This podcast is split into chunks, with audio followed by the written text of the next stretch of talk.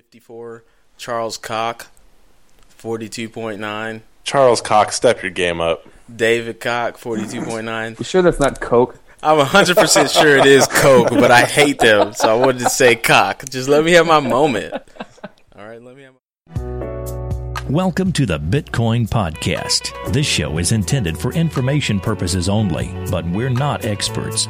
We're just two guys within the Bitcoin community. Bitcoin is an experiment in the separation of money and state. You'll be surprised how many will support that. And adoption is the only thing that matters.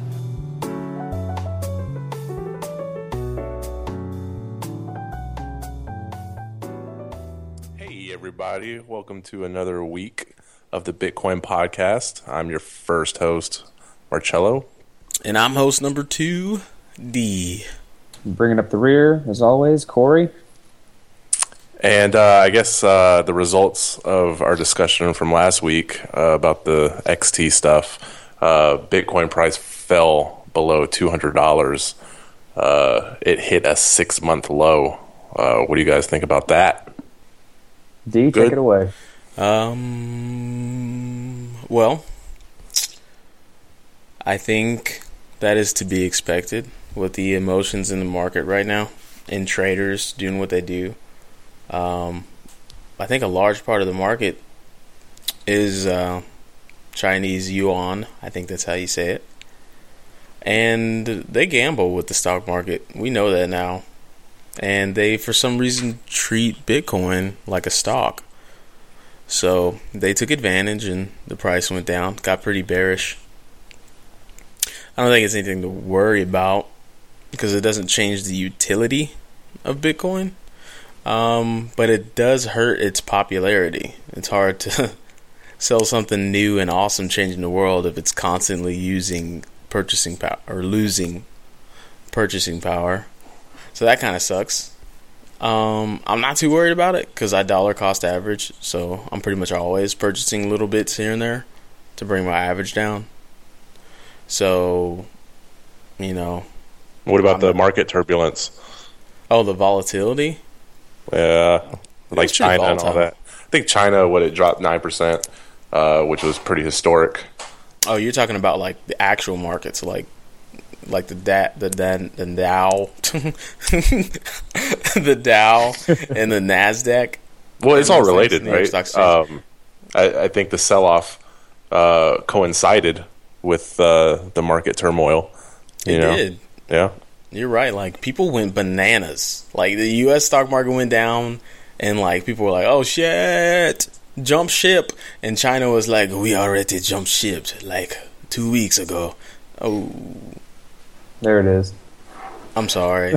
I it just slipped. That's the one that came. We lost. Did we just lose? Yeah. Well, anyways, well, China jumped ship, and then the U.S. people with a lot of money jumped ship, and everybody's jumping ship. Gold did okay from what I saw, but that still lost a little bit. I mean, it's just people don't know what to do when markets go bananas, and then when they do go bananas, rich people make more money, and unfortunately, uh, Bitcoin couldn't avoid it this time, which kind of sucks, you know. Cause yeah. I, I just it's crazy that people are still panic selling. I don't get it. dude, emotion runs fucking markets, man, and that's it. It's only the people with stern emotion that don't go too up or too down are the ones that end up making money off of all this change. Like, Yeah, what's his name? yeah. What's that old guy? Like everybody's like the the something of Omaha, the um, the sage of Omaha. I don't know his nickname. He's the most the best investor of all time. He like invests in screws and diapers and shit. I know you guys know who it is. Dang it. No idea. This feels like that time when I tried to count how many zeros were in a trillion. And I, and I didn't mess up, but it ended up messing up. How can I not? It's right on the tip of my tongue. Um, I know who you're talking about. I've lost it from my head. I feel like his name is Bert. That's not it's- it. It's Patrick. it's Patrick Byrne's mentor. oh, Fucking, how can I forget Buffett? Yeah, Warren Buffett. There we go. All right, all right. Whew. I think I was. I almost lost some credibility Brain there. Brain All fart. we burned three minutes thinking about that. No, that wasn't three minutes. It was two minutes and thirty seconds. Warren Buffett. Anyway, You know, and now I forgot so much. I didn't even know what my point was. Corey, I'm tossing it to you. all right. So yeah, it's normal. I mean, it's it's not even think it's about big XT anymore, or the argument between uh, people are now starting to realize that it's basically a way for people to vote on changes a lot more in a democratic way, and they're not worried about whether or not Bitcoin's going to fail or not anymore. It's just globally the markets are down, and so Bitcoin's falling, and the traders are having a blast because it's like a roller coaster right now, and they're just riding the waves. yep. I remember what I was going to say now. Go ahead. It was about emotion. Warren Buffett, if you've ever watched him talk or read a book that he's written, zero emotion. None. He's all about the business. Or, if I may, all about the Benjamins. Yeah, to back that up, I was just listening to a video of uh, the CEO of Overstock talking about Patrick Byrne telling him one time, or asking him a question one time, if you're not going to kick a man while he's down, then when will you kick him? Ooh, Just That's like a dirty. straight business cutthroat.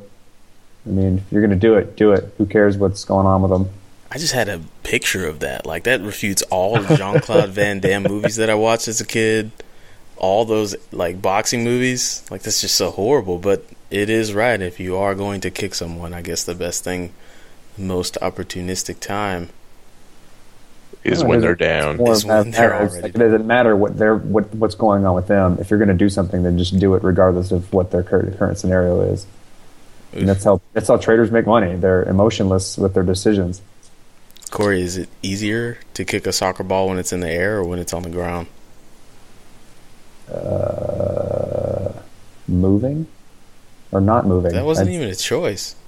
Yeah, if it's in the air, it's clearly moving. It's not not moving in the air.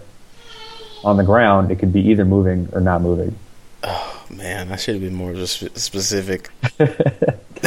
I tried to. Anyway, on the Yeah. ground, not moving would be easiest. So what happens when all this is said and done? So a fork basically kills Bitcoin since it breaks its largest promise of limited money supply. So that means when it's over, are we going to double our Bitcoin? No, Uh, no, no, no. It's, If people it's if people understand that the number of Bitcoin can double any time following a fork, though, correct? No. No. See, what happens is, okay, you have a hard fork, and then the blockchain splits into two different things. So, based on the consensus, everyone follows the, the blockchain that won the consensus. There, you can still spend your Bitcoin on the other network, but everyone's jumped ship, and then no longer that currency is essentially invalid, not worth anything, because no one's really using it as a currency. Everyone's switched to the Huh. consensus. So your Bitcoin doesn't change. You can still use it on the old network, but the old network is useless. Yeah. I always thought that every fork without like a super majority support will double the amount of coin supply.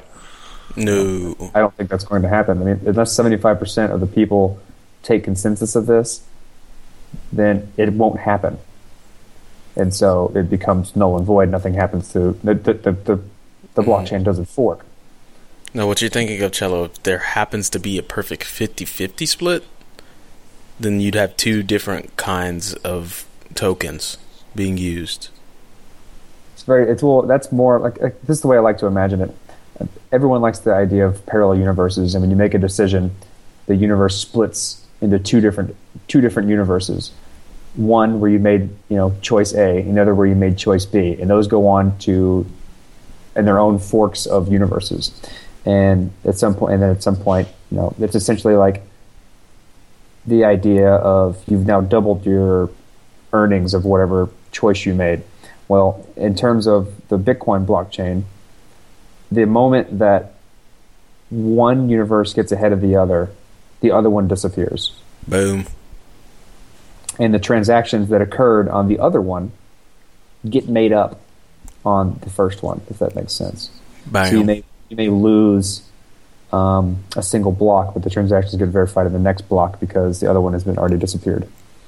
And so that, that it's a it's a natural way of dealing with a computational problem that will happen, especially as the network gets large. But it happens automatically, and it's happened a lot of times in the past. That's not a problem. Mm-hmm.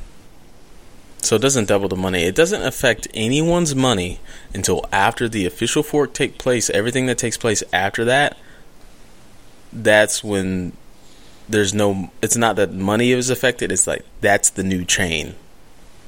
Yeah, Yeah, I- just that the, the software essentially changes, Yeah. and then new things that new things can happen. And if you want to use the if you want to use Bitcoin anymore, you just have to update your client, and that's everyone does that kind of automatically because you have to if you want to keep using your currency and it'd be worth anything. Bam. So I guess Bitcoin will not shine during the stock market crash. It'll shine during fiat debt collapse and big bail-ins. I guess. Yeah, I think I think Bitcoin's going to shine when currencies don't shine. And right now, the only thing that's moving up is the dollar is moving up in comparison to other currencies. But I think if the dollar starts coming down, eh, then we'll see some Bitcoin movement, some big Bitcoin movement. Right now, I don't think Bitcoin. I think it's going to go through this constant wave between two and three hundred, or two fifty and three hundred. Maybe if we get back up to two fifty. Um, and that's where the traders are just gonna be making their loot, man. I mean, that's what they do. So Cool. So, uh, should we get into our first interview? should we this quick? Yeah, because we got, I think we got two people on the show, so we can let's let's introduce him, and then we'll we'll come back to some more news, and then we'll we'll go into our jam packed second interview. Okay. So you tackled this interview solo. You want to go ahead and introduce what we got going on? Is solo dolo. Um, I've been doing that a lot, you guys. All right, you guys keep leaving me hanging on the interviews. Oh, we just like the way you do it. We trust you. Well, um, Mr. Chester, he is from Bitwage, and he is the COO, the Chief Operations Officer, or Chief Officer of Operations. There's two O's after the C. And um, what Bitwage does is they allow you to get paid in Bitcoin. So they work on closing that loop, right? Because right now, the really it's kind of not as frictionless as it needs to be to get Bitcoin. Would you agree, Corey? Yup. Cello? Yep. There we go. So and there's even even if your employers don't offer the option, you can still do it. Because if I went to my boss's office and I asked him to get paid in Bitcoin, he would stare at me, and I would walk backwards out of his office and pretend that like I wouldn't make eye contact to him in the hallways anymore. So this is a cool way to uh, to get paid in Bitcoin. absolutely. I actually know because I did do that with one of my old employers. And you currently don't get paid in Bitcoin, so And I I know how that went down. Or have that employer. yep, both of those things happened. It it um yeah, I walked in. It was a small like mom and pop business, you know. It was I was like tutoring on the side. And I like I walk into the office and I'm like, "Um yeah, so what's the name of the program that does the payroll?" And he was like, "Well, it's this. Why?" And I was like, "So, do you do the payroll?" And he's like, "Yeah, I do the payroll." I said, "Okay, well, is there any way that you know with your program and I'll do all the groundwork I can get paid in Bitcoin because I'd like to get paid in Bitcoin. And he was like, no. And I was like, uh, okay. I'm just gonna. I'm just gonna. might as well moonwalk. have said, I want to get paid in flippity flam, and then just looked at him. He was kind of elderly too. He was like in his 60s. So Hey. I just, I just moonwalked on out of that office Yeah. and never looked at that guy ever again. well, if you had the tools to make it seamless, you can be like, well, I can make it really easy for you. It's not a big deal. Oh, I did those things, sir. You would change these. Well, no, with Bitcoin, it just kind of takes the middleman out of the process. Yeah. Now that I know more, I I tried to. Um, Your evangelist skills have gone up. Yes, um, I've leveled up in the evangelism uh, column. I'm at least level 30 now. Max is 35. So, Getting up there. well, anyways, Jonathan Chester, uh, Bitwage COO. And he told me a little bit about how Bitwage gets down and what they're trying to do in the long term. And um, they're a huge avenue for remittance, but they do other things. And yeah, you can get paid in Bitcoin, guys, and your employer doesn't even have to know. You could totally cut them out of it and just get paid in Bitcoin in whatever percentage you want. Get paid in Flibbity Flam. Yep. No, we can't endorse Bitcoin as flibbity flam. I don't think we should do that. It's like That's the opposite of what we're trying to do.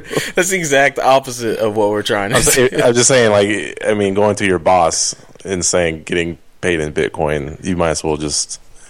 We're not at mass adoption yet. That's all I'm trying to say. So Are you thank telling God. me you want to get paid in kittens? Is that what you're telling me? You, I mean, it's the same equivalent right now. So Yeah. Bitwage makes it happen without having to look stupid in front of your boss right now. So yeah.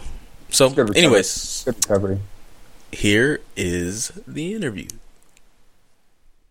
So, first question is, uh, how did you first get involved uh, with Bitcoin, and and where did the idea to uh, involve yourself as a leader in the payroll solution provider space, where'd that come from? Right. So I first heard about Bitcoin when I was, um, let's see, when did I first hear? It was when it was in 2011. And I had a few friends, and they were perhaps purchasing goods for illicit substances. And uh, at, at the time, I sort of shrugged off Bitcoin as like this sort of strange novelty item, right? Um, but then come 2013, um, b- before the price spiked way up, uh, I was working at Oracle and I was looking into new trends, new technologies, you know, what's sort of like the next big thing. I came across a TED talk. I think it was something like uh, Tide, Sweat, and Bitcoin, the future of currency. And I, hon- I honestly was interested because I wanted to know how could Tide or Sweat be a currency. I didn't really know very much about Bitcoin at the time, and I sort I, I- sort of came out of it, you know, fascinated by Bitcoin. I wanted to know what was this thing. You know, it, it had this really cool like socio-economic aspect. You know, helping the unbanked, providing you know true privacy, financial privacy to people, and then on the other side, it had all these really interesting efficiency aspects in that it could be sent effortlessly online nearly instantly nearly for free anywhere in the world. And that was it was just so fascinating. I, I started to dig deeper. And i spent about a month uh, just going down that rabbit hole. You know i think uh, you know it's a similar story to a lot of different people but i came back out and you know, I was obsessed. I was I was all about Bitcoin. I became sort of that Bitcoin guy at Oracle. You know, always telling people you got to get Bitcoin, you got to get Bitcoin. and this ha- this was happening uh, right before the price started to shoot up. And so as the price was shooting up to thousand dollars, I was sort of whacking my finger at people saying, "Hey, I told you so." uh, and uh, some people ended up buying. Because of that, of course, uh, none of them bought, you know, below anything maybe uh, other than like, you know, 600 might have been the lowest that they bought at. so yeah, they, they, they, they, they're a little pissed off about that, but you know, I'm, I'm letting them know, you know, keep, keep at it. You know, it's a long-term thing, not a short-term thing. Yeah, But- the, the foot in mouth moment uh, after he who is not to be named, but I'm glad is arrested now. Yeah, right. What he did, uh, yeah, really, I had to take a step back from my evangelism and just kind of reel myself back in. Um, but it is it's so funny because I just did an interview earlier, or the rabbit hole. That exact those those two words get brought up in almost every interview Yep. Because that's exactly what it is. You just tumble down and you find out more and more and more, and it seems like it's just endless, endless sea of opportunity and knowledge. So so so so this is where the story sort of separates i think from from other people which is that i uh, uh, I was this crazy Bitcoin guy at Oracle, and there's another crazy Bitcoin guy at Oracle who's on the, the technical side. I was I was doing sales, um, and we were connected by a mutual friend. And so we got together and we started thinking of, you know, what could we do with this technology? What could we build with this technology? You know, we had, we, we, you know, we had uh, experience with enterprise technology and enterprise software. Uh, we had been trained in, you know, several different products from like Oracle database to like their uh, to PeopleSoft, which is their their their payroll software, and and we were looking at where Bitcoin was heading and who was doing what in the space, and we sort of realized that that no one was doing payroll uh, in in Bitcoin, but if Bitcoin uh, uh, as a currency or even as a protocol were to succeed, payroll as one of the main you know sectors of of um, of finance, uh,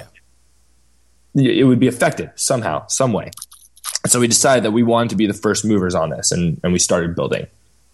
And and that's that's really how how it began. And it started off as a Bitcoin payroll for employers product. We call it BPE ourselves. And um, we thought we were going to be the first one to do this, and turns out we weren't.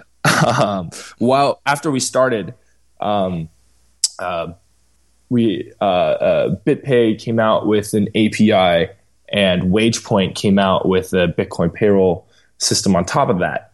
Um, and then we released our Bitcoin payroll for employers. And I think that what a lot of diff what what all all, all three of uh the uh, us sort of realized at this time realized was that going through the process to convince a you know a large enterprise to to start paying their employees in payroll well it's a very long slow process and at the end of it you might only get you know tens of employees.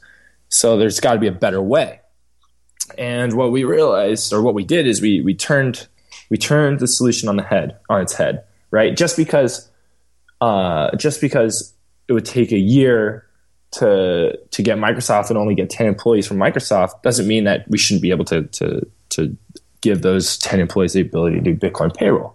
So we released Bitcoin payroll for the individual, which allows anyone to receive any percent of their paycheck in bitcoins, regardless of whether or not their employer signs up.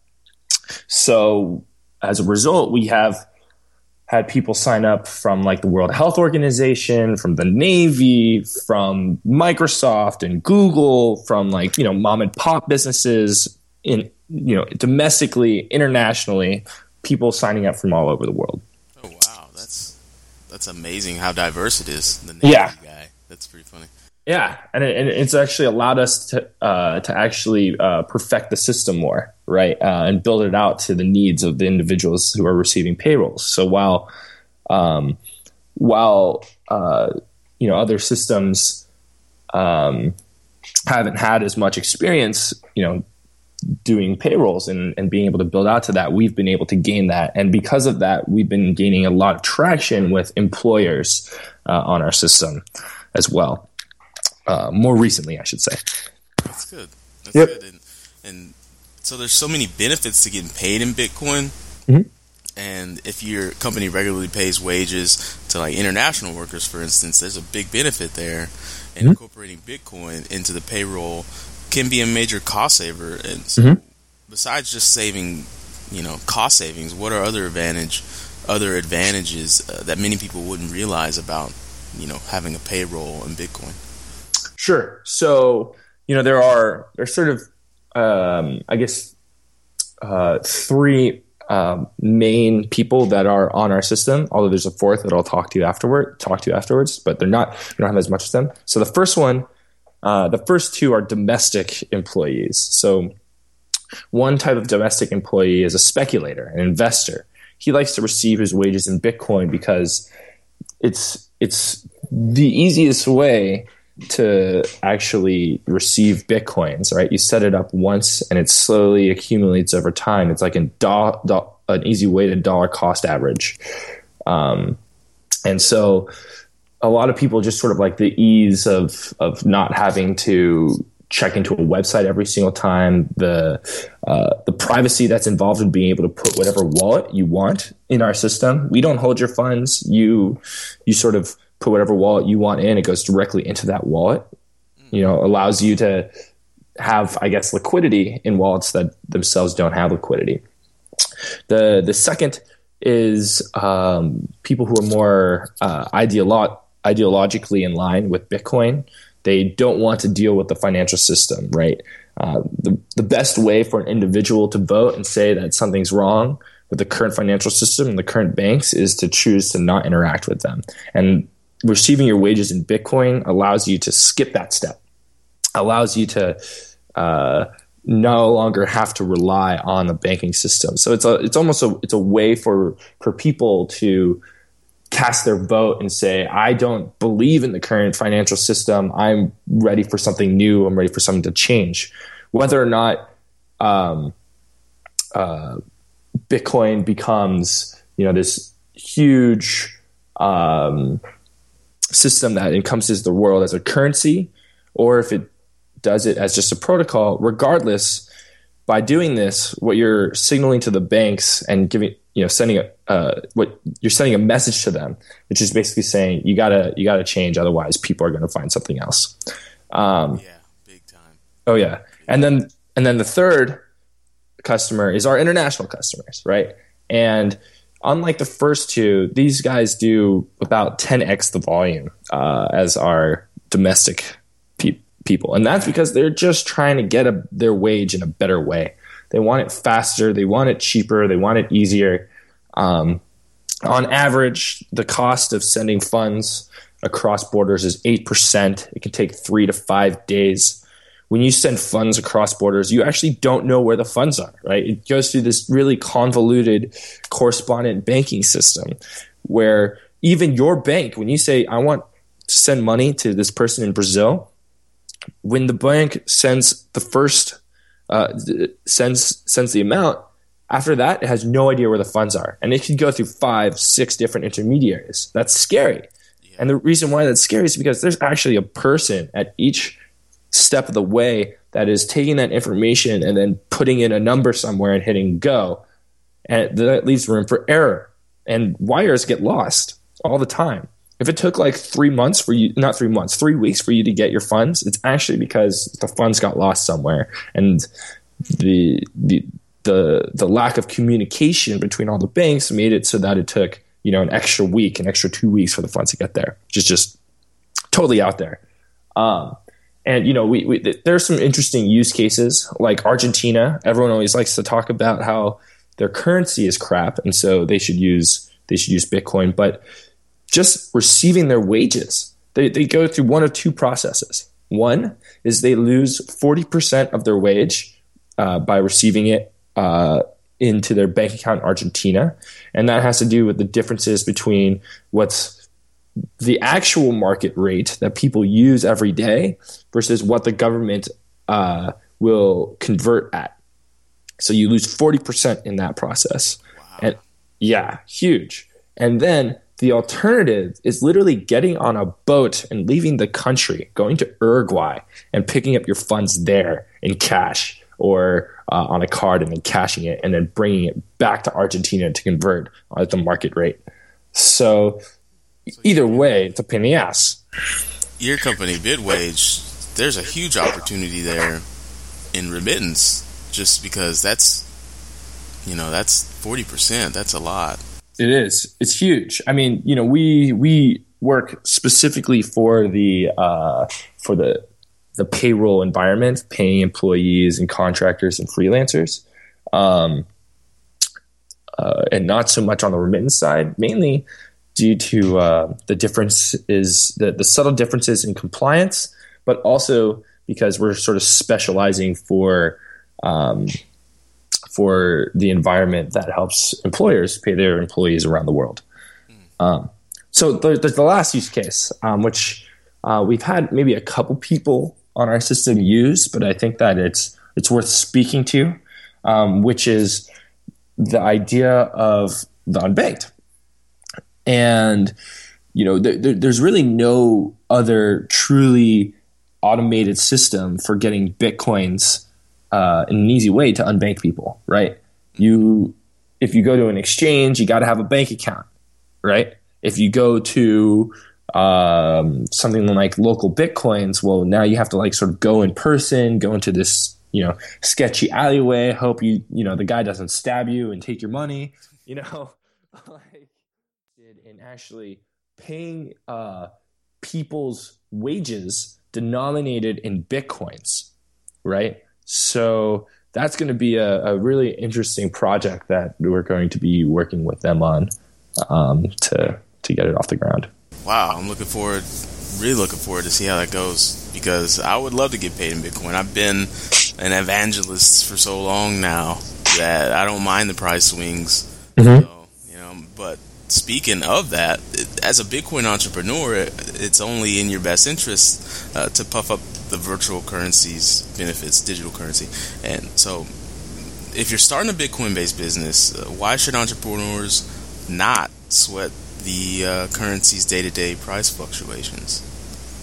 How's it, uh, I guess, how do you do what you do and not sweat at all what's going on with the market? With the price. Yeah, with the price, especially. Yeah. Yeah. So, so, I mean, the, the main issue with the price, I, I'd say that the only, the main issue is, you know, if the price goes down to zero, right? um, that would be that'd be the worst, right? Because once it goes down to zero, you can't use it. um, but as long as it has some sort of value, um, I think that it's still, you know, it's still it's still an extremely interesting and powerful solution, right? Um, and you know, let's say the price of the price of Bitcoin is one dollar. Well, it's likely not going to be used so much in commerce um, at that point. I would, I would, I would guess, and it would probably used more as a protocol, um, which is okay.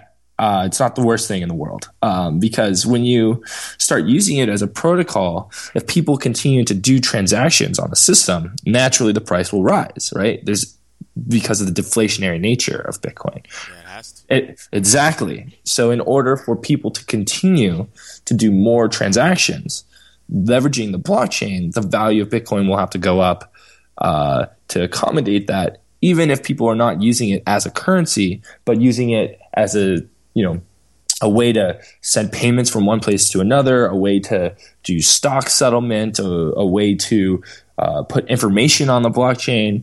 Um, a, a you know a way to uh, you know store housing deeds or things like that. You know, the uh, at, at the end of the day, if there's a lot of transactions going on to facilitate uh, to facilitate those transactions and incentivize um, the miners to keep going, um, there will be there will be value attributed to to to using it, and if more and more people are continuing to use the blockchain, based off of supply and demand, the value will go up. So I'm not worried about it. Good, good. good. I wouldn't. I don't worry about it anymore. I did when I first started, but now I realize I know so much about the technology and so much about it that I understand what's going on. So, and if you you know, and, but but but ultimately, you know, uh, I think that it will be used. Uh, I, it will be used as a form of currency. Um, maybe not tomorrow, maybe not in a year, maybe not in five years, but uh, if you think about it, it'll be just sort of like a, another. I don't think it will be the one currency, but I think that it'll be another way to spend money, kind of like how dollars have its place somewhere, credit cards have their place somewhere. I think Bitcoin's going to have its place somewhere because Bitcoins are just such a such a better experience when buying goods online. Kind of like how, at least the with my experience, buying goods at point of sale, you're going to have a better experience with credit cards. And then in terms of dealing with someone, you know, like sending, uh, uh, giving money to friends or, uh, you know, haggling with someone like street markets, that'll be the, the place where paper is, is going to remain. And so you'll have like different use cases for the different ways of, of spending money. Yeah, definitely. It's it'll find its niche. Oh yeah. So, Well, I guess that gives just one question. Usually the hardest question. Um, you wouldn't think it is, but in 10 words or less, could you describe Bitcoin? Hmm. 10 words or less. It's hard. Uh, let me think about that. Uh, in 10 words or less.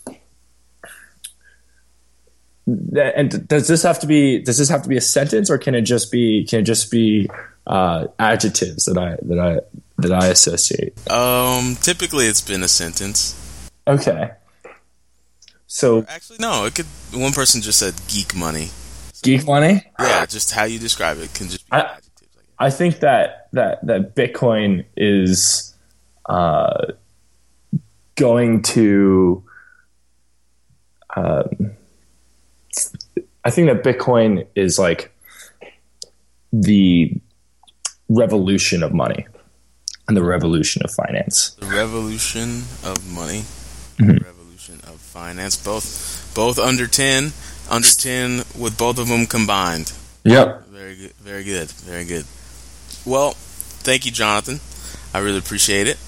Um, we're definitely gonna put it in the in the Bitcoin ether about Bitwage because I do think that is a very pivotal step to closing that loop to just getting more people having Bitcoin readily available and just you know not so difficult to get a hold of. Even though it isn't that difficult. I mean, if people really tried, but getting paid in Bitcoin is, is a monumental step to giving it that legitimacy as a currency.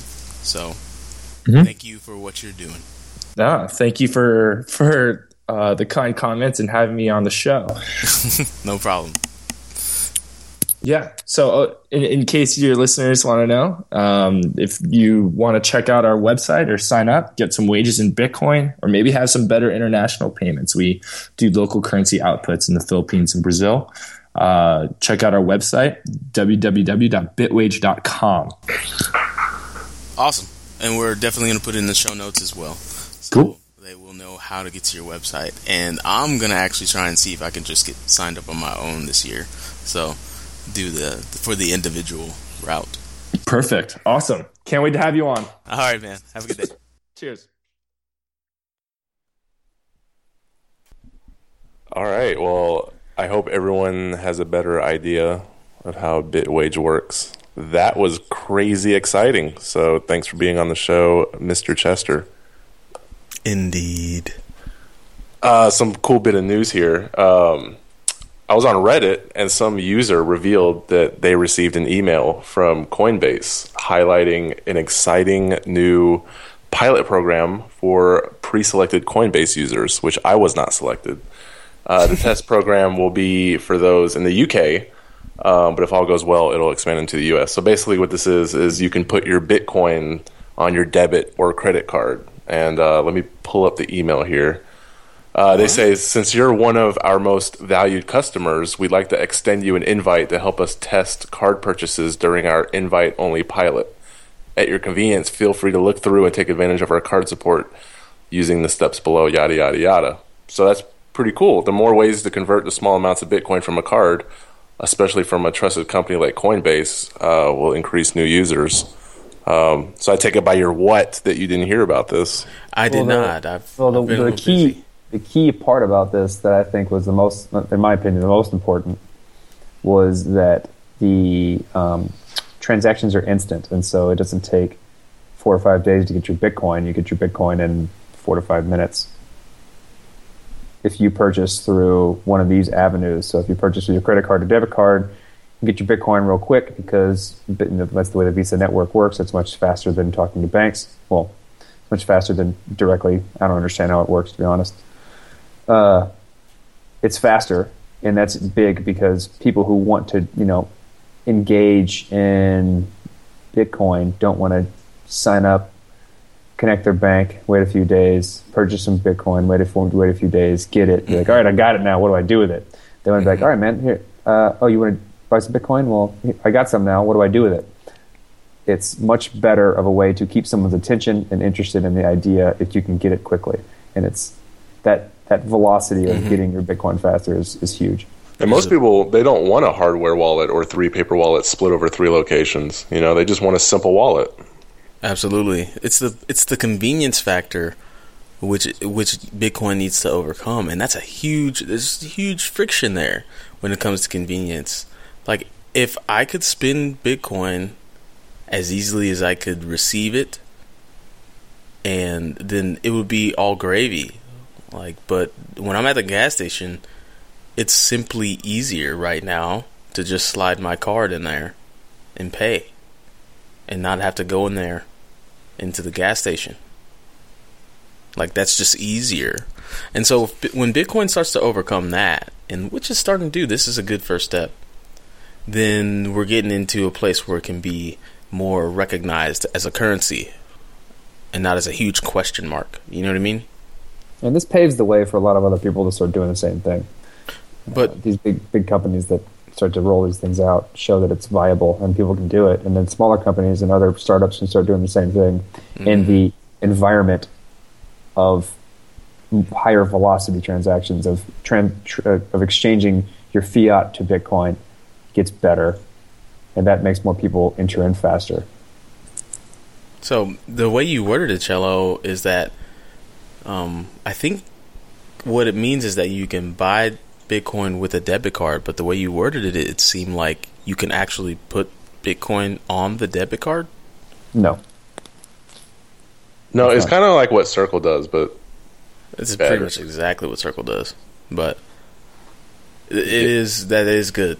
Basically, you verify the cards doing like an authorization, but you don't claim it. And I also have to talk about banks in the UK to do things a little, little bit differently than they do here. Um, so it never appears on your pending transactions. You have to call the bank to find out, and then you have to have like a reference number and everything. PayPal, they get around this by charging you one pound and then adding that to your balance. Coinbase doesn't do that.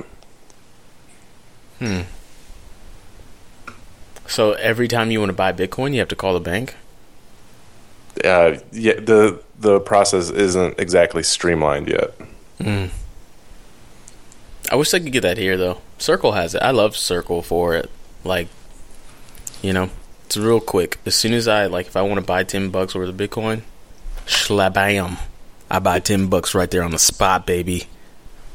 Yeah, and then also, I mean, your bank is going to call you and they're going to check for fraud. They're like, "What? What did you just do?" you know what I mean?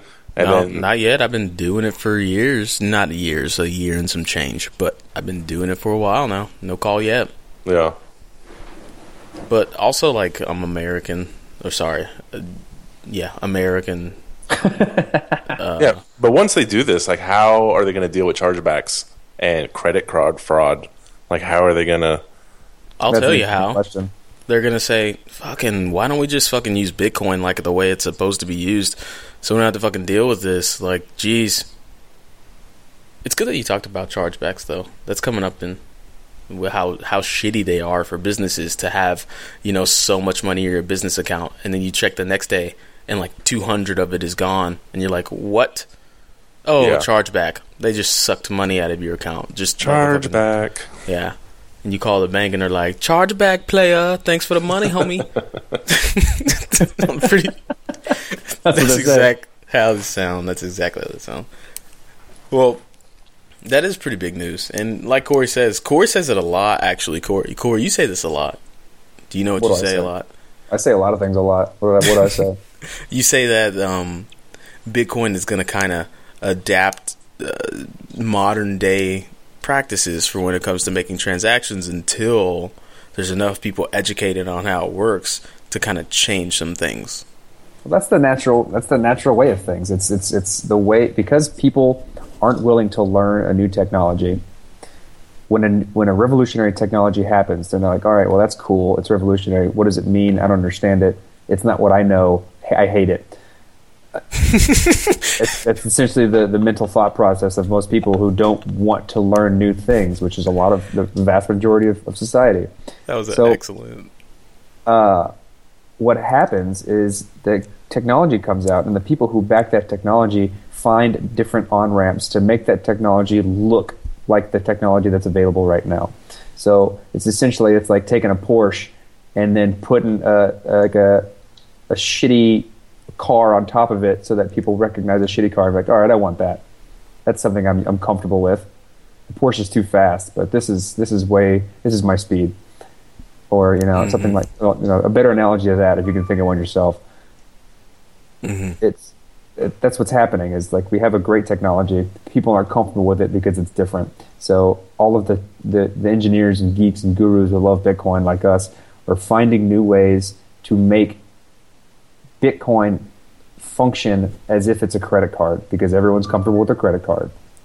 Yeah, that's the reason why. Uh, that's the primary reason why Bitcoin hasn't reached mainstream acceptance because it's just not as easy as swiping your debit card or your credit card yet. Yep. and plus, you have to also take into account the massive infrastructure that's already in place with the Visa network. Everybody has things that swipe Visa cards. Nobody has things that scan QR codes to accept Bitcoin. So if you can find a way to tap into that giant infrastructure, then you found a way to use the technology that you want to use. Mm-hmm. More and more people are getting it though. Silicon Valley is hot right now with uh, iPads with, oh, as uh, registers. Yeah, that's that's great, and that's the way technology is moving, but it's not there yet. So people mm-hmm. are trying to you know backdate the technology so that it, you you know ad hocing so that you can use the massive current infrastructure that's currently in place while this transition is happening, and they're making money off of it. And it's good. Mm-hmm. It's gonna be a beautiful thing. Yeah, I feel like if you're not an early adopter and you're just gonna be like, "Oh shit, I should have got on this years ago," and then they're gonna scramble. I, I believe it. There yeah. hasn't been anybody that I've talked to that's been like, "That's stupid." And when I we continue to talk about it, they still have the idea of that's stupid. It, they they always like, oh well, that makes sense. I understand that. It's people who don't understand it who then try to explain it to other people when they continue along that idea of that's stupid. A good example of that would be our next interviewee who had a first date with a, a person that we interviewed, and he knows what he's talking about. He explained it properly, and then she said it clicked right then and there. And then mm-hmm. she's she's been you know advocating for it ever since. Mm-hmm. Oh, and we got some behind the scenes dirt. Remember that, Corey? Mm-hmm. When she talked about she actually worked for some entrenched financial, uh, tr- sorry, traditional uh, financial institute. And, and, they told her to keep it on the hush. They said, Ooh. "Hey, take this Bitcoin talk and get the fuck out of here. And get the fuck out of here." but they didn't really say that. She actually left voluntarily because the place obviously sucks. So, yeah. but anyways, all right, let's um, get into that. Here she is. Welcome, Carrie Scott, to the Bitcoin podcast. Thank you. Uh, very first question we're going to ask you, we asked uh, pretty much all our guests, is um, how were you introduced to Bitcoin? Uh, what was the story behind that? And when did it click for you? Like, oh, this is something that I need to put time and effort into. This is mm-hmm. something I need to understand. Yeah. Okay. So I actually didn't learn about Bitcoin until October of last year. So only coming up on a year. At the time, I was working in finance, um, mainly helping people plan for their retirement and get insurance. But one of the main things we tried to teach people about was the importance of planning for inflation. Mm. So I was certainly aware of the pitfalls in our current financial system and all the tricky things you have to do to actually be successful and save money. And I learned about Bitcoin actually on a first date. oh. I think um, I think we were talking about religion uh, briefly. and uh, Scott, it was Scott Rose, who you guys have had on your show, and he said, "You know, I I kind of have a religion. Uh, have you heard of Bitcoin?" And you know, I'd heard the word, and so I kind of was like, "Yeah, yeah, kind of, yeah. Tell me more." And uh, he explained it, and I think I was ready to hear about it because it clicked really quickly. Like it was one of these, well, of course we should have independent money, and of course money should be based on mathematical principles. Um, so I was immediately intrigued, and I think it might have been like the next day he showed me the Bitcoin properly video, which isn't necessarily the best intro to Bitcoin video, but it does kind of I think it does a great job pointing to the larger scope of what's possible with this new technology. And then I was just like, oh my God, this is like a game changer. And um, so that has, since the beginning of the year, really shaped uh, the direction my career has taken. I don't know if you guys were aware, the financial industry is very highly regulated. Yes. it's very it's a little regulated. So um, the firm I was with, although I really liked those folks, it was made clear that it was not okay for me to talk about cryptocurrencies and had to kind of um, censor my Facebook and what I was saying publicly. So I had to kind of part ways with that, and so now I am looking on looking at doing Bitcoin full time. So all right, yeah, I jumped right in. Their loss. That seems yeah. to be the way it works. Once you get into it, you kind of throw your whole body into it. A lot of us it works like that for a lot of us, huh? Yeah. So yeah. you said you worked you worked with uh, you tried to focus on teaching people how to deal with inflation, and I guess here at the Big, at the Bitcoin podcast, we try and be somewhat of an on ramp for people who are uneasy about Bitcoin and don't understand it much. Can you talk a little bit about the difference between Bitcoin being a deflationary currency and normal fiat currencies being sure. inflationary? Sure. So, um, one of many reasons that Americans and, and other people in other countries too, but I'm a bit more familiar with America, have a very hard time planning for retirement is all the money you save um, decreases in value as more and more US dollars are put into circulation. So I think the statistic is like every 17 years, you need to either double your income or learn to live on half. And that's calculated off like if we assume 4% inflation, then by 17 years, the money you have is going to be worth half as much as it was. So these I see it. This is the why we're essentially forced to gamble our money in the stock market. We have to invest it in um, sometimes risky kind of ways in order to keep pace with that inflation rate. Um, with Bitcoin, since you know, actually, we are in an inflationary state, so there are new Bitcoins being released into circulation, um, and it will be so. I think the end is 2140, but that rate will slow down and slow down and slow down. And theoretically, as adoption grows and more people are using Bitcoin, then there the value will relation relationally go up. So the idea is that if I save a dollar and a year from now it's worth less and theoretically, if I save Bitcoin in a year from now, hopefully it's worth more. And um, yeah, I'm hopefully. real careful about not giving investment advice because this is an experiment. Yes, yes, absolutely. Major disclaimer: it's completely experiment. It could go up, it could go down, but that's kind of the idea of the theory behind it and why those of us who do believe in its success see the fact that it the fact that it's limited in supply, the fact that it's scarce, we see that as a potential to be able to actually um, grow its value. So, yeah, that's I'm great. Like the exact opposite of you. I'm like, don't take my investment advice, but invest it all. Go straight Bitcoin. Well, no, it's I'm ironic too because I think you know a lot of us you know, we have faith in Bitcoin, obviously. And so we do think the value is going to go up.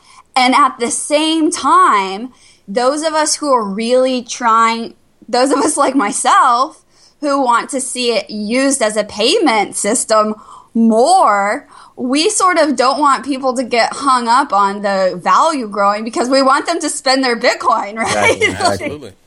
So, um, just two more questions. Um, Sure. The next question I have is uh, uh, the grapevine. Let me know that uh, you are an Airbitz ambassador. Yeah. And what was that entitled? How does that help you push adoption in Austin? Well, so I was already a really big fan of Airbitz. Um, you know, I've used several different wallets just by connecting with other exchanges. Nice. I know. So, Corey, you want to take the last question? Yeah, of course. We can. Uh, this is the question we ask everyone. Uh, sometimes people have a little difficulty with it. Some people knock it out of the park. Oh, Uh, can you explain Bitcoin in ten words or less? new payment network, new digital assets, free and open to everyone. Oh, 11 words. Oh, There's no dang. penalty. There's I no penalty or it anything. down. Uh, we'll just paraphrase it to get it less than 10. we'll paraphrase 11 words. Okay. Well, thank you very much, Carrie, for stopping Yeah, by. it's been fun. And uh, we've enjoyed having you. And yeah, have a good weekend. Thank you. You too. All right, that was Carrie Scott coming in from Austin Town, letting us know about what goes on in Austin Town and what it means to be an Airbitz ambassador. So, if any of you guys are listening to our show right now and wish to become an Airbitz ambassador, be really, really awesome for Airbitz, and they'll make you an ambassador, and then you can say stuff like, "I'm an ambassador." That's a cool thing to be. It is, isn't We it? can't. We can't speak for Airbitz, but you can try it. Yeah, that's right. We shouldn't. We should disclaim that. We don't. Sorry, Airbitz. If you get like 400 people saying how much they love Airbitz and they want to be your ambassador, Yeah, We but then they'll kind- we sell kind of 400 apologize. t-shirts. they'll sell 400 t-shirts and love us. So, then we're not sorry. You're welcome. yeah. Sorry we're not sorry, Airbitz, for sending people your way. Bam. Love it. Um, I was going to ask you guys a question, but we um, did the interview. Do you guys feel as if you're conquistadors? Like we're fucking pioneers? No, I I I, we, I don't think we've uh we've you know like Corey proposed like what if we get a Bitcoin mention on like Rick and Morty or like a rapper actually did rap about Bitcoin because of us. Like I'm waiting for that moment. Like whoa, like we did that. Yep. We're going to make it happen. I can feel it in the ether. You know how you can feel the ether sometimes? can you feels- feel it coming in the air tonight? I, I, do, I do. I feel that that nasty ass drum solo, like it's right around the corner. Uh, the last thing that I want to talk about is something that you want to talk about. I can feel it. Is the uh, you want to finish that that chorus? All right, we're done. Uh, let's talk Oh about. Lord! All right, we're done. Are you Rick rolling me on my own podcast? All right, we're done. Go. All right, let's talk about Stanford University.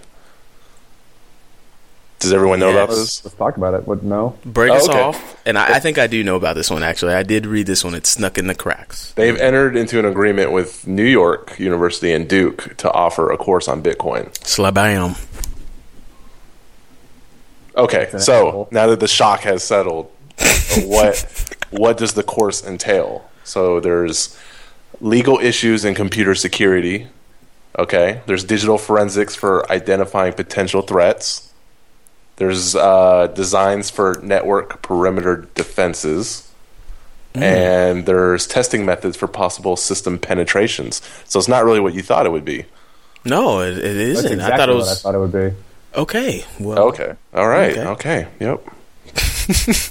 Corey actually wrote the syllabus for the class. Oh, I mean, it's okay. So this is this is a college course about a cryptocurrency mm-hmm. at a premier institute university, and this isn't going to be about hey guys, what's Bitcoin or what's a cryptocurrency. It's literally going to be creating the, ne- the next developers and people who are dealing with the core or software and the back end of what Bitcoin is and how it's interfaced with the society. It isn't going to be introducing them to the idea of Bitcoin because the people who are taking this are going to know about Bitcoin.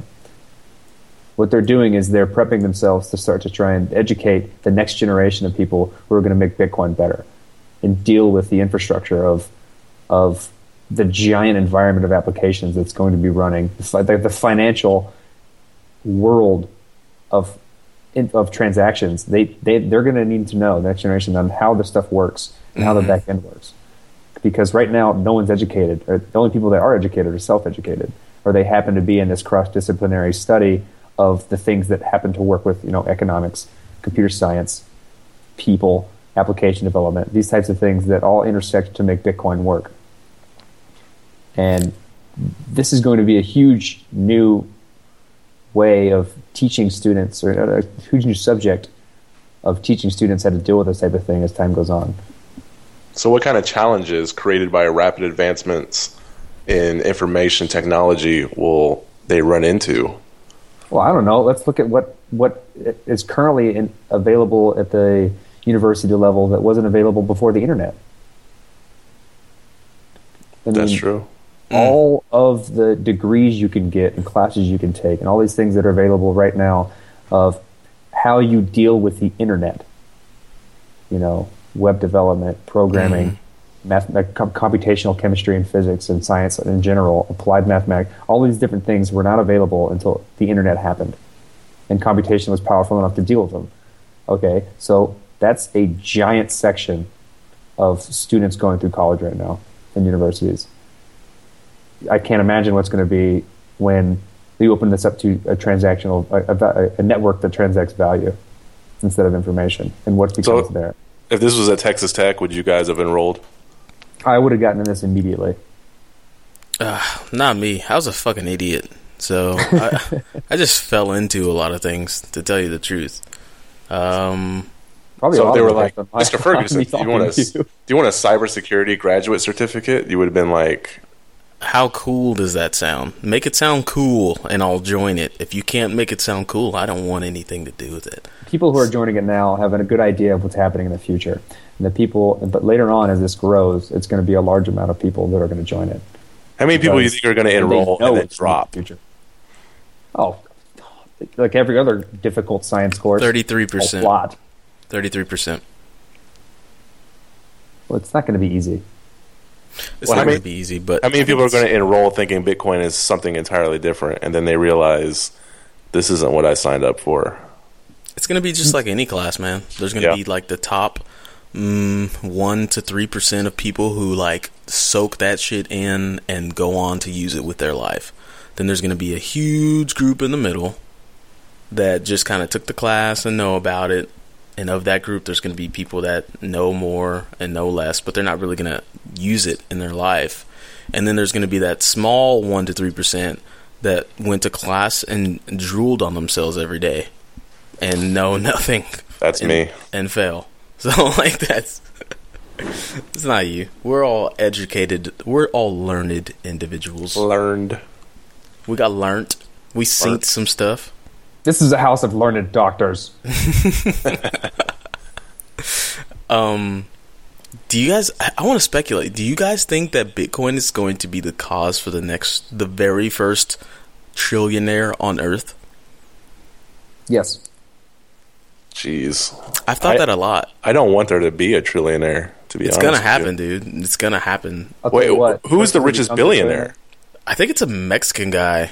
No, but how many billions does he have? Oh, he's got a lot. Because I don't think yeah, we're close. we're not close okay. to trillion yet. Should somebody Google that? Let's Google that and have some sound effects of me googling it. Because I, I, think the richest person only has like a hundred bill.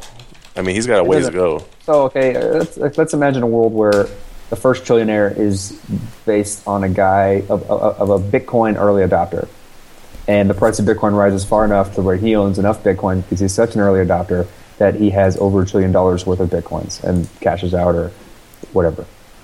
That person, that early adopter, is going to be a smart individual. Holy crap. incredibly smart individual because one, he was an early adopter. Two, he was smart enough to hold on to those bitcoins and not lose them in a computer that he threw away because he mined bitcoins on a laptop and doesn't like the laptop anymore. This this person has held on to it and been in the ecosystem the entire time. That person is going to be incredibly so you, intelligent and probably I wouldn't say altruistic, but at least he knows where the money should go. I got it right here. Hold You on, guys want to Dimitri, hear it? before you get into that, do you think that when we check this list that Dimitri is looking at 50 years from now, that the top one of the people in the top 10 is going to be related to Bitcoin? Yes, Yes. absolutely. because Um, I think he may already be, and I think he's becoming wiser and wiser. The number one place on this list, the Forbes 2015, is a very current list, is Mr. Bill Gates. Uh, That seventy-nine dude doesn't point know two anything. billion dollars. So he has a ways to go. Uh huh. Uh huh. He's got a ways to go, but he does know of Bitcoin, and he does know that it's very, very functional. And then he's even most recently said, "Ah, what's the point of making an altcoin? We need to just focus on making Bitcoin better to help poor people, because most of this money goes to helping poor people, as it should." But number two is Carlos Slim Helú, uh, seventy-seven point one Billy. Warren Buffy, our homie from the beginning of the show, 72.7 Billy. Amancio Ortega, 64. Larry Ellison, 54. Charles Koch, 42.9. Charles Cox, step your game up. David Koch, 42.9. You sure that's not Coke? I'm 100% sure it is Coke, but I hate them, so I wanted to say cock. Just let me have my moment. All right, let me have my moment. Um, so let's reiterate Charles and David Cock, gobblers. Um, I do believe that's their surname. Number eight, Christy Walton, 41.7 Billy. Jim Walton, 40.6. What are Yeah, they, we get husband and wife billionaires out team? there. Is Huh? that a husband and wife team? Um, the Waltons, right? Walmart. I think it's Walmart. Yeah. Liliane Bettencourt, forty point one, and she's really old, so somebody's about to inherit some shit. Okay, we get it. We get it. There's a lot All of right, we- All right, let's uh let's wrap up this episode, fellas. Okay. Um, that's it. We got nothing else. Uh, I think we just need to tell the good people out there about this quiz that we got going on. Yes. Yes. So we are going to be doing a quiz, and this quiz is going to quiz our audience of the things that we've discussed in Bitcoin. Some easy Bitcoin vocabulary that you guys would know if you've been interested in the show and looked this stuff up on your own. Okay, and things on our resources page. It's not going to be too long of a quiz. Maybe 20 to 30 questions, all multiple choice. All right. But the thing is, you have to have listened to the show to answer a good amount of the questions on this quiz. Now, we are going to be making a web page that has the details of how the quiz is going to operate, but it is also a contest. Okay, so if you do satisfy the requirements of the contest, then you will be entered in an opportunity to win some bitcoins, y'all. Nice. Yeah, so take an easy ass quiz, maybe win some money. Yeah, If you're listening already, it, it, it behooves you to do it anyway. Yeah, and get the word out. We're gonna be hitting the Reddits. We're gonna be hitting the tweets. We're gonna be hitting the Instagrams. I should have had a nickname for that. Instagrizzles, Instagrizzams. Uh, Get behooved. that's right. In the Facebooks, and pay attention. And one, you guys, we should send out a big thank you to people that have been listening. Like we got some listeners. We thank them by not throwing ads in their face. You're welcome. Bam. Also, also, uh, we dropped a blog. D has been writing articles left and right. That's true. Uh, I will be also writing articles that will be probably a little longer and less fun to read because that's the way I write. And But hopefully I will you be find that posting information them. interesting. and, D- and Marcello will make them pretty as hell. And he will post them. He'll post them. I would like to let you guys know that my idol when it comes to uh, an author is uh, Dan Brown. So my shit's exciting, and it's not it's not hard to read because like chapters are one page in a Dan Mine Brown is, novel. is the encyclopedia. It will be very informational and Yeah. very fun, fun to read. He'll have an index and a table of contents when it comes to Corey's blog. Yeah. All right. Well, is there anything else we need to plug besides ourselves? Like the yeah, Twitter? catch us on, you know, get us on Stitcher, get us on iTunes, Get us on the website. Mm-hmm. Share us with your friends. Tell your friends Comment. about our show. Comment. Talk to us. Yes, please talk to us. We'd appreciate it.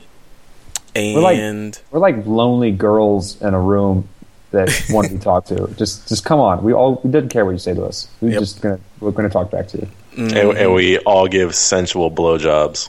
Come talk to us.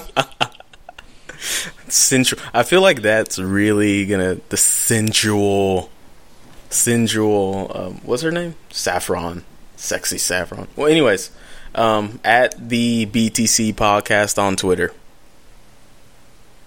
Holla, BitcoinPodcast.com. Holla holla. Holla holla. holla, holla, holla, holla, holla. Play the play the play the play the outro.